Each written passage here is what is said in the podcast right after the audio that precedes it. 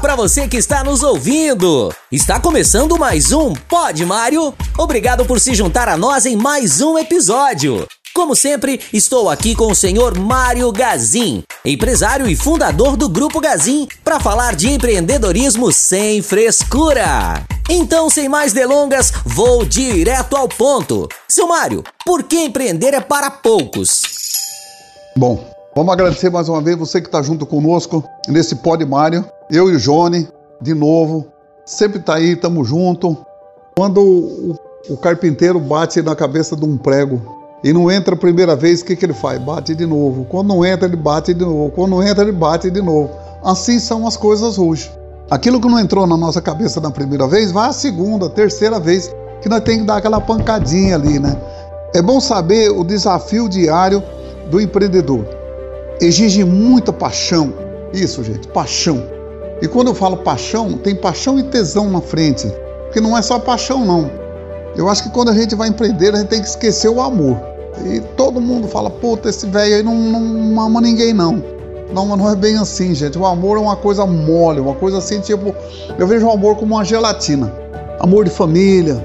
E na hora que você for empreender, você pensa sempre na sua empresa, você tem que pensar mais nela.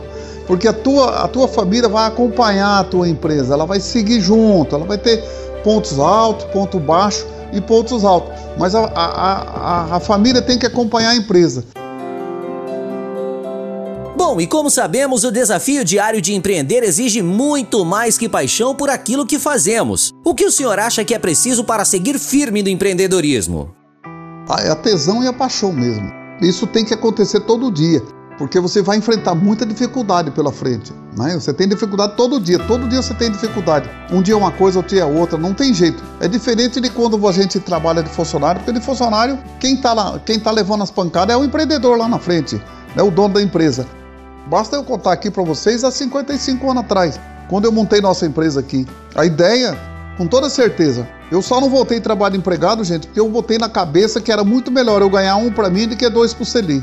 Um para mim e que dois para o Se eu não tivesse botado isso na cabeça, eu tinha voltado a trabalhar empregado. Porque eu ganhava muito menos trabalhando para mim do que de empregado. Uma situação que era bastante crítica, bastante dificultosa. Mas essa é a grande paixão que a gente tem que ter. Paixão e tesão pelaquilo que nós estamos fazendo. E muitas vezes valorizar o seu capital. Você tem que valorizar seu capital. Você só tinha aquele. Se você facilitar, ele vai embora. Você ganha outro se você tiver idade. Mas é muito mais difícil. Então zele daquele que você tem. Faz tudo para que esse dê certo. E não fique pulando de gaio em gaio, por exemplo. Ah, hoje eu fiz isso aqui, não deu certo, eu vou voltar para trás. Não, gente, tem que ser aquilo mesmo. Aquilo vai dar certo. É só você abraçar. Tudo, tudo, tudo na vida dá certo. Basta você abraçar. Mas, pensando no último ano que tivemos, algumas incertezas vieram à tona. Seu Mário, o senhor acha que esse ano é um bom ano para começar a empreender? Por quê? É um ano bom, porque é um ano de crise nós vamos falar, é crise, o que, que é, não é crise, é crise, não é crise. Nós tem aí sim uma crise é, em cima do Brasil, ela está em cima do Brasil. Quando fecha uma porta, gente, com toda certeza, abre duas janelas. Então, espaço tem para todo lado.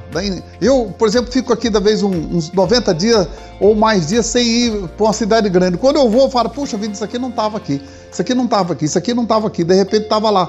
Então, gente, esse crescimento não para, isso aqui não para, não é só no Brasil, é no mundo todo dessa maneira. Então, tem muita coisa boa acontecendo e vai continuar acontecendo. Fechou uma, vai abrir outra.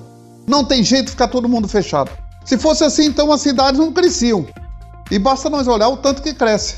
Né? Se você pegar, por exemplo, vamos pegar aí uma cidade tipo Maringá. Se você fizer um muro dela em volta dela hoje, e daqui 10 anos nós temos uma nova Maringá em volta do muro pro lado de fora. Então, essa é uma coisa assim bastante interessante. E se alguém vai começar a empreender neste ano, tem algum nicho que o senhor recomenda? Se sim, qual e por quê? Qual que sofreu no 2020? Qual foi o nicho que mais sofreu? Foi transporte, é, ônibus, avião, o hotel, restaurante, tudo que está ligado ao, ao setor de turismo ou de viagem, né? Os dois setores, porque turismo é uma coisa que tem lá e o viagem. Isso liquidou, parou tudo. Então são as duas coisas que estão tá em, em, coisa. Mas isso tudo não depende até chegar, por exemplo, nós precisamos vacinar no mínimo 35% da população brasileira para depois nós ter um descanso. Então, esse é nós começar então a, caminhar de verdade. Então, eu acho que essa é uma coisa assim que bastante o turismo e que está em alta, está crescendo.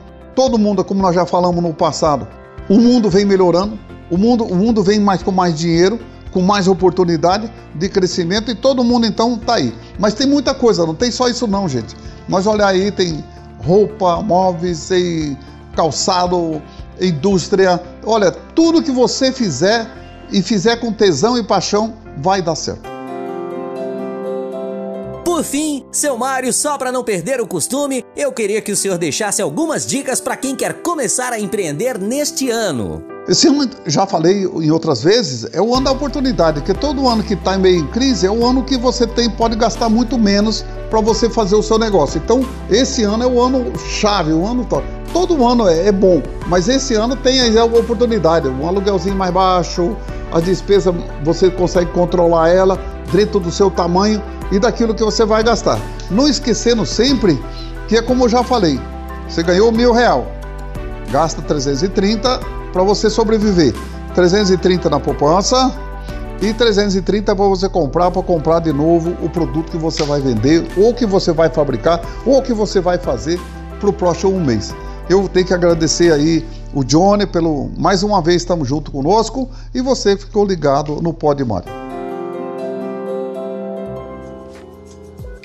Você acabou de ouvir mais um Pod Mário. Muito obrigado pela companhia de sempre. E se você gostou do episódio, compartilhe com os amigos, compartilhe nas redes sociais e até a próxima.